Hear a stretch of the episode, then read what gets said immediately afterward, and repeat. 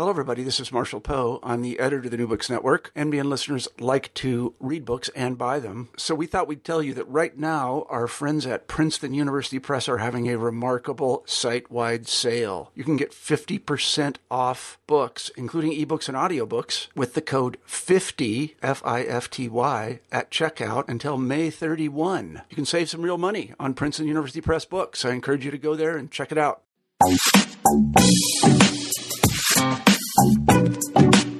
One of the first things that happens when there's news of any breaking social or cultural event is that social media takes over, right? We find the most up to date news, we find more information, we also find spaces of remembrance all on social media, whether it is Facebook or Tumblr or various other more static social media sites. And it's these sites, these online memorials that Peter Gloviczki discusses in his new book, Journalism and Memorialization in the Age of Social Media. That is, he examines what these online memorials offer for both the user and for journalism, and what also journalism means for these online spaces. We have him on New Books and Technology today. Well, we will be discussing what role fact based journalism plays in the maintenance of online memorials. This is New Books and Technology. I am your host, Jasmine McNealy. One of the things we always like to do here on New Books and Technology is to get from the author a little bit about themselves. So please tell us who is Peter Gloviczki? Great. Well, thank you, Jasmine. Um, I grew up in Rochester, Minnesota, in southeastern Minnesota. Um, my parents came to the United States from Hungary. Mm-hmm. They were seeking a better life for themselves and for their children. Um, so I grew up in southeastern Minnesota. I went to a small liberal arts college uh, for my undergraduate school. I went to St. Olaf College in Northfield, Minnesota. and uh, it was there that I really got interested in connections between technology, connections between technology and media. And I started thinking about digital and social media and what its impact was um, on the world and how we think about ideas, on how we think about issues. Um, and it was while I was at St. Olaf that I started thinking about, you know, sort of these kinds of connections. Um, while I was a student at St. Olaf, uh, one of my college classmates passed away. Mm-hmm. Um, he passed away in a scuba diving accident in the in the Mississippi River. And then a couple of years after um, I finished undergraduate school, when I was getting my master's at the University of Minnesota, there was another of my college classmates, uh, Katherine Olson, who passed away after she answered an ad seeking a babysitter on Craigslist. And um, her story became particularly famous. It attracted national news. Um, and so I was thinking about the stories of Nick and the stories of Katherine as I was working on my master's and then working on my PhD at the University of Minnesota in the School of Journalism and Mass Communication.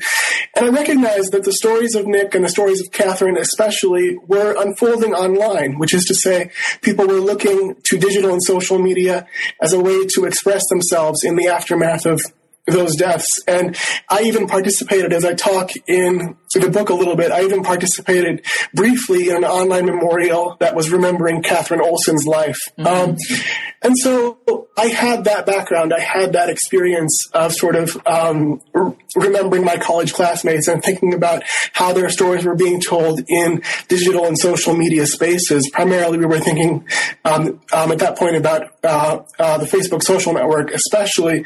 And so those were events that really got me very, very interested in online media, on online memorials in particular. And that set the stage for my interest for my study of the 2007 Virginia Tech school shootings. Mm-hmm. These school shootings, of course, happened on April 16th, 2007. And what I noticed is that the Virginia Tech shootings were one of the first uh, major news events to unfold in the age of social media. And so I began um, right away in 2007, uh, sort of studying that, particular event, studying that particular case. And those were the events that set the stage for what became the book eventually, right? I feel like I've been writing the book. I feel like I started writing the book about, um, seven years ago. I feel like you know, th- those were sort of the events, the deaths of my college classmates and and then the Virginia Tech shootings were the things that set the stage for journalism and memorialization in the age of social media. So why journalism and memorialization? Where does I mean when we think about the word journalism, I think most people think of the traditional, I guess, news media. Sure. Even, even if moving into the digital spaces, Sure. why journalism and memorialization? That's a great question. Um, one of the things I think, Jasmine, is I was noticing, right, that um, there was an opportunity for individuals outside of the mainstream media conversation. So, individuals who are not official sources, individuals who are not traditionally um, given opportunities to really give voice to their stories um, within that traditional media context. I noticed as I started studying digital and social media that one of the real um, affordances of uh, social media spaces and online memorials in particular were that they made it possible for individuals um, to really um, find a platform for expression, right, in times of crisis. So individuals who, whose voices um, were not otherwise heard in a mainstream or traditional journalism context were able to give voice to their needs and wants um, using social media memorials.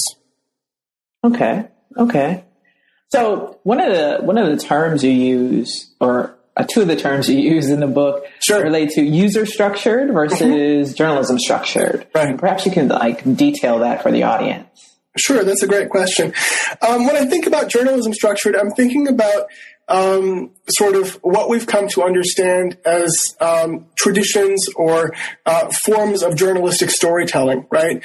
Uh, there's a way that journalists tend to tell stories. They tend to focus, as I tell my students, right, on five W's and H. They tend to focus on the idea of, you know, sort of um, having a particular structure, having a particular format.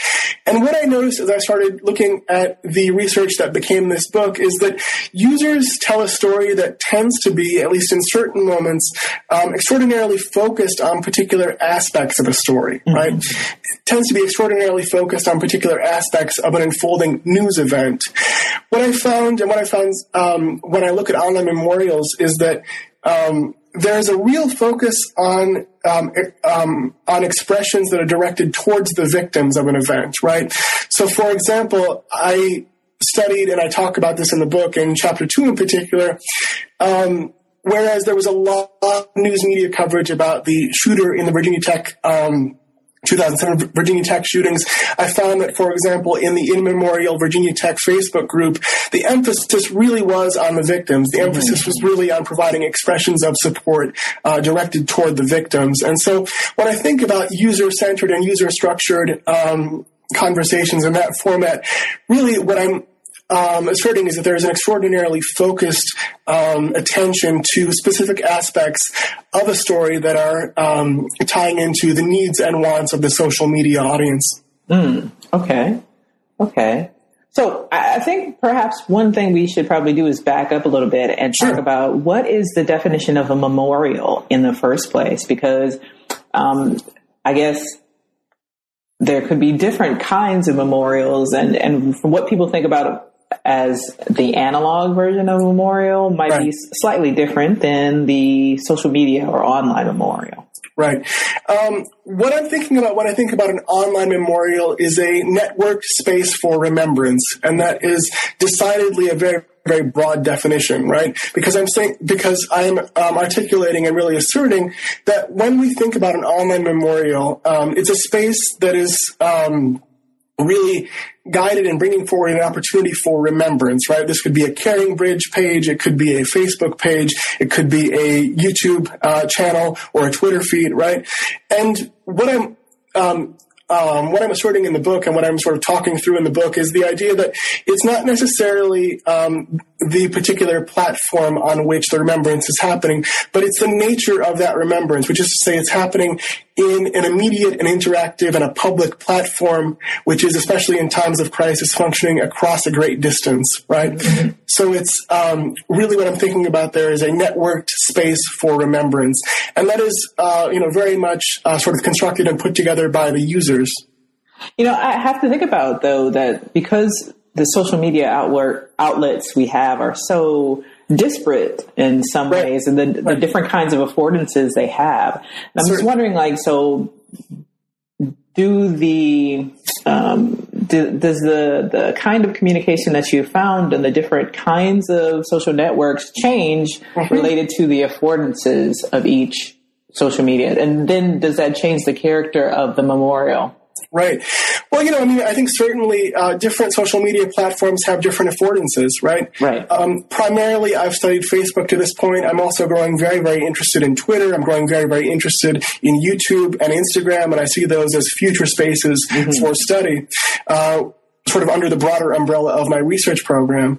I think that, um, you know, what we notice on Facebook is that um, Facebook provides opportunities for very, very long postings and very sort of in-depth um, um, in-depth articulations that simply because of the form of Twitter, for example, right, because of the character limit, are not there in that same way, right? Mm-hmm. So we have to think about. I think you're exactly right. We have to think about uh, different platforms as um, sort of bringing forward different affordances. Um, and I think that when we look at Twitter, uh, Twitter has a particularly ephemeral quality about it, right, mm-hmm. which comes forward because of the um, the character limitations that exist there, and also because of the ways that individual users um, because of the ways that even groups of users have come to understand what Twitter is and what Twitter is for. I think that we're going to recognize, right, that as we look at many different social media platforms, um, the most sort of central elements of each of those platforms, whether we're looking at Facebook, whether we're, we're looking at Twitter, whether we're looking at Instagram, it will be the central elements of those platforms, the core characteristics of them that drive an online memorial conversation, right? So those certainly are part of how stories are told on different social social media platforms. So what what are the goals of memorials? Obviously, I mean the obvious one is to remember right. the the person, but are there other goals? What do the the users do? Mm-hmm. That's a great question. Um, what I've found so far is that they provide an opportunity to sort of keep the conversation about an individual's life, about the significance of an individual's life, to keep that conversation going, mm-hmm. right? Um, and I, um, and I think that that is one of the primary um, sort of goals that we see when we look at participation in these on, um, in these online memorials, right? Is there an opportunity? Um, there's an opportunity to keep sharing an individual's story long after they have passed away. And I think that that's especially meaningful, right? Because um, when we think about the pre-social media age, we might think that, for example, a newspaper obituary functions as the last sort of publicly mass communicated um, remembrance of an individual, right? So when we think about a pre-social media age, we might say that an obituary is sort of the last public memorial. But, but what we're finding is that online memorials, especially, sort of keep that conversation going. And I think, for me as a researcher, that's fascinating, right? Mm-hmm. Because we can keep sharing about the significance of an individual. We can keep uh, sort of coming back to and recognizing um, sort of the uh, particular nature, the story of their life, if you will. And I think that that has um, potential implications for how we think about um, digital and social media as ongoing spaces rather than finite spaces. Well, that's interesting. You mentioned the ongoing spaces because at some point, some of these memorials are abandoned or no right. longer used. Right. Right. Right. So, so what does that mean?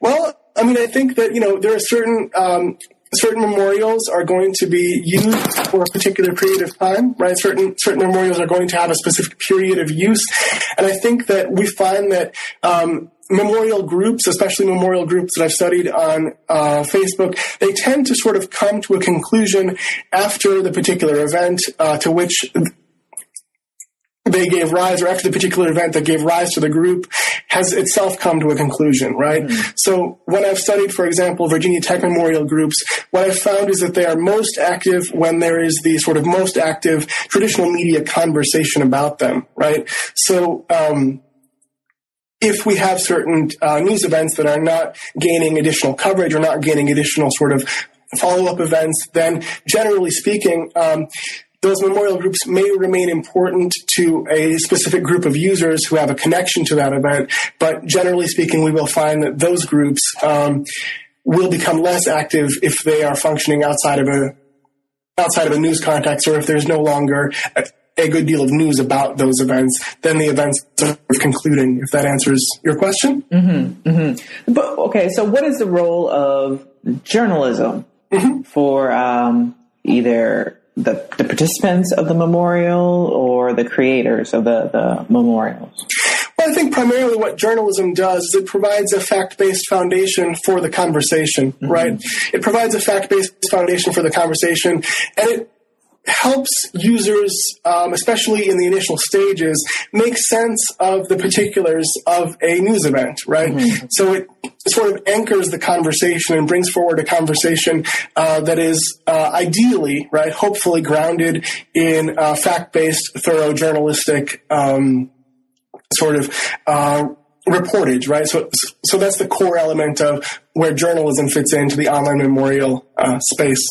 So, uh, you know that that's interesting you say that because in huge events like Virginia Tech and then more recently, say Colorado mm-hmm. shooting, new, uh, the the cinema shooting, and and then this year in uh, Charleston, mm-hmm. news reports will come out and then it's only after much more time that we start getting more and more details. Uh-huh. And so with, you know, even with the setup of memorials, which can be set up, I think what, within an hour after certainly, certainly an event, minutes, right? Right. That it would seem that the the news, or at least the earlier news being shared, would uh-huh. lead um, to different conclusions and, mm-hmm. and, perhaps you know when they start getting more facts then perhaps perhaps the tenor of the memorial changes mm-hmm. or their response to news changes have you found it, any of that yeah, definitely. I mean, I think that um, you know what we recognize, for example, after Virginia Tech, is that all my memorial users in the in memorial Virginia Tech Facebook group, which was a large group that I studied out, and a large group that I mentioned in my book, they especially latched on to the death toll in that particular case in terms of that especially became a kind of rallying point for them to work towards making sense of the event and to work towards making sense of those shootings. And also that online, um, um, um, um, on, the day after the shootings, we find that uh, online memorial users uh, really began repeating uh, poet and professor Nikki Giovanni Nikki Giovanni's phrase from her speech that she gave um, um, at Virginia Tech, this idea that we are Hokies, right? Mm-hmm. So, so these news items um, can certainly influence and can certainly drive forward a online memorial conversation, and I think they're important in that way in terms of helping individuals make sense of the particulars of a news event. So, what have you found about like the sharing of news on these memorial sites? Um, will people find the latest um, news article online and then share the link, or how is information shared in these spaces? Certainly, there is some uh, sort of sort of finding and sharing the link that certainly does happen. Um, I think also we're seeing increasingly that uh, you know these social media users, especially very active social medias, media users, they tend to be concurrent users of media, which is to say, very often they are watching television and using digital and social media at the mm-hmm. same time, right? So sometimes that sharing isn't perhaps as necessary as it would have been in uh, as it would have been in, um, uh, um, um, in an earlier era, because there's almost an understanding that individuals uh, have a sense of the core facts, especially several hours into the event, right? Mm-hmm. So we will see sharing of links early on, sharing of links if there's a big change in a story, right? But because of concurrent media use, one of the things that we're seeing is there's perhaps less sharing about those core facts and more sharing about sort of feelings, expressions, socio-emotional expression about particularly emotional elements, right? Mm-hmm. Um, we find that online, online memorials, especially in times of crisis, are really platforms for expression. So, does journalism or do I guess traditional journalism, news articles, does that help to provide any kind of closure then for? Uh, closure in what sense? Closure for journalists or closure for uh, well, users? Closure for either. For either. Mm-hmm. Yeah. Mm-hmm. That's a great question. Um, I think that there's a sense of, um, you, uh, you know, I mean, uh, I think that we can't look to online memorials, especially in the out, I mean, um, in the very initial hours and say that say that uh, they can provide any sense of firm closure. Mm-hmm. What I think they can do, especially in those early moments, is um, make it possible for individuals who don't otherwise have a voice in a traditional mass communication context to give voice to their um, um, their their perspectives, their expression, their emotions. And I think what it can do for journalists, right? So what it can do um, for journalism is that it can bring forward and it can sort of make evident that the reach and the impact of a particular news event, right, is broader than perhaps it is being reported. Um, which is to say that this story is really um, emphasizing um, and sort of reaching an audience that is perhaps much, much broader than journalism institutions, journalism outlets, indeed journalists themselves um, may come to recognize uh, because we're in a moment now, of course, when news travels so very quickly, right, sure. that anybody has the opportunity to log on and make their voice heard. And what we found is is that when that happens in a news in a sort of during a major news event, um, there's an opportunity for journalism institutions, for journalists to recognize exactly how broad the reach and how broad the impact of a particular story is. Mm-hmm. So I've been asking about how I guess the users use journalism. How do journalists use memorials? Mm-hmm.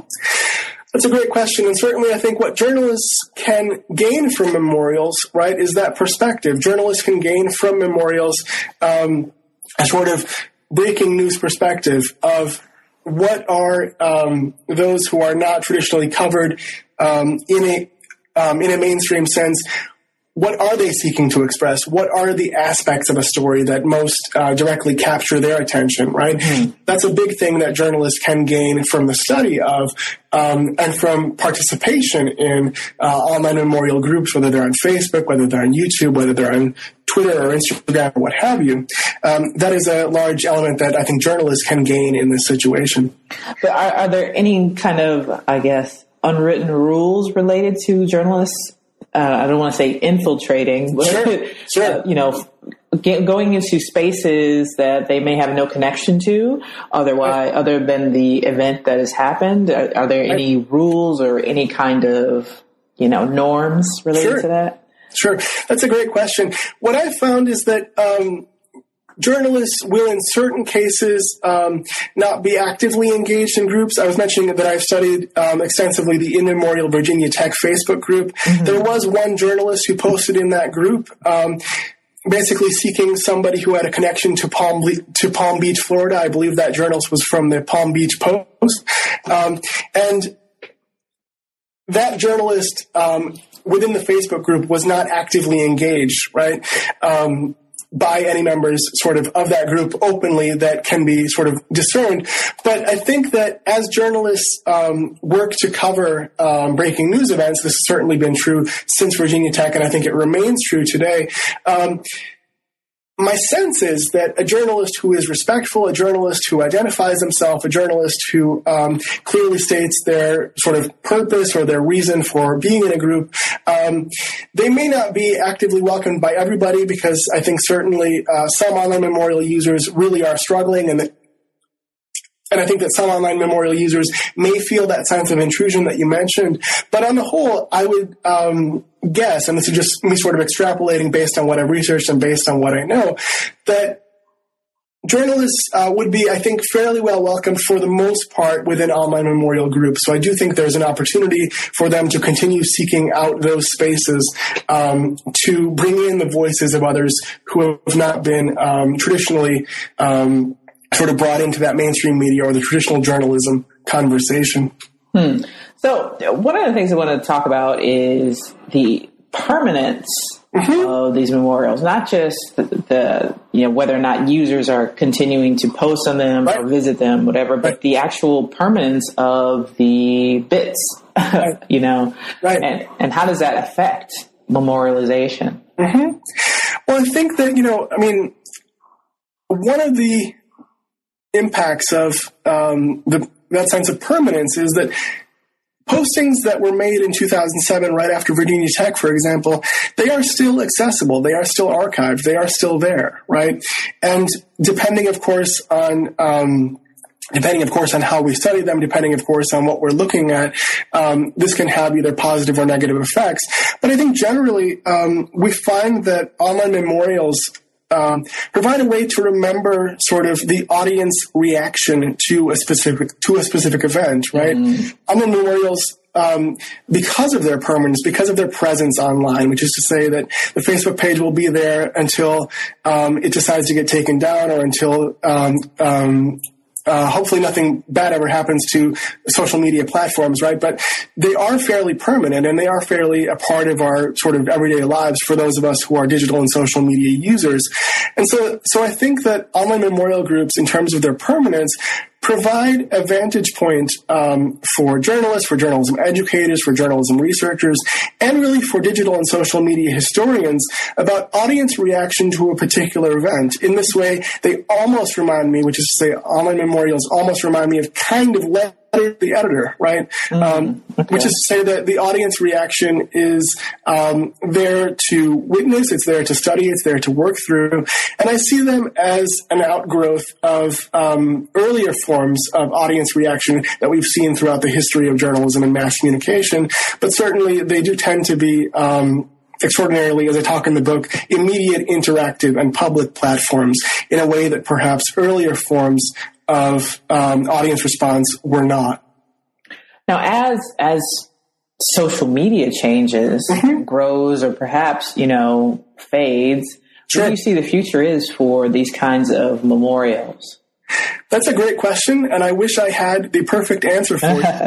um, but I will do my best to venture a guess. Mm-hmm. My sense is that you know um, um, I'm thinking here of communication uh, theorist Walter Fisher's ideas about humans as storytelling animals, right? Mm-hmm. And my sense is that humans always want to tell stories, right? We want to find a way to share our ideas about the world. We want to find a way to um, sort of understand the, the media's role in our lives. I'm thinking here also of George Gerbner, of course, mm-hmm. um, thinking about storytelling. And my sense is that um, online memorials will be present as long as there is an active online um, infrastructure, as long as there is an active space for online communication, for online discussion. The particulars of that conversation, the particulars of the memorials themselves will likely evolve, right? They will likely evolve based on the affordances, based on the constraints of digital and social media as we know them in the future. Mm-hmm personally, I'm fascinated by the potentials of video in terms of the, the potentials to keep building and keep growing. Um, we've seen since the advent of YouTube the opportunity to really engage in a video sense, right? Um, even though I haven't studied YouTube memorials uh, personally myself yet, I think that video has extraordinary potential um, to have really strong impact in terms of what we think about when we look at the future of online memorials. Um, I find it very interesting that um, even though there is a rise of uh, there's a rise of the image when we think about Twitter, when we think about Instagram in particular, we can add Pinterest to this conversation. I think that um, there's really uh, great potential for both video, as I was mentioning, and also uh, sort of an image-based memorial. And I'm wondering, and this is a question that I wonder very often, which is how will the rise of those, the continued rise of those uh, forms of expression mm-hmm. change what it means to uh, engage in remembrance, change what it means to have audiences expressing themselves in times of crisis? Mm-hmm. My sense is that we might see um, videos actively shared um, and we certainly are already seeing this, but I think there's an opportunity to really um, do a process of tailoring, which is to say, it would not surprise me if future online memorials were tailored in a way that recognizes the particular affordances, let's say, of active video sharing that is um, sort of doable and that's workable for even larger audiences than we're seeing it today. I think the future is bright, and I think it will um, continue to continue to be guided based on the affordances and based on the sort of user driven stories that uh, we see in the future of digital and social media. Mm-hmm. You know, one of the things we instituted here at New Books and Technology is the elevator pitch, meaning okay. if someone were to have tuned in just right now sure. and they wanted to know about journalism and memorialization in the age of social media, mm-hmm. and you had one minute to tell them why they should, you know, go, go out and buy it or, mm-hmm. you know, take, check it out at the library, what would you say? Well, I think that journalism and memorialization in the age of social media um, was to reveal the ways that journalism and social media are increasingly in conversation, and that in times of crisis, um, when individuals are gaining information from journalistic outlets, they are then turning to social media as a platform for expression, mm-hmm. right? And I think that um, it is in social media memorials that individuals are really um, able to express themselves and able to bring forward uh, the stories that they have and the stories that they feel are most connected to a particular news event. Mm-hmm. Sounds good. So, what's next, Peter? Great question. Um, well, I am actively working on a variety of things. Um, I had a great opportunity this summer to spend time at the Vanderbilt Television News Archive in Nashville, Tennessee. Mm-hmm. And I'm really interested in um, nightly news representations of technology across time, especially nightly news representations of digital and social media in general, and the use of digital and social media um, during times of crisis, during major news events in particular. And so I had my wonderful opportunity um, to really go and uh, watch a lot of television this summer. and to me, it was fascinating to think about how discussions about technology, discussions about media have evolved really since the late 60s into the present day. And so I would imagine that my future work will engage uh, some of those questions, some of those issues historically, and I'm very much looking forward to that work as well. Mm-hmm.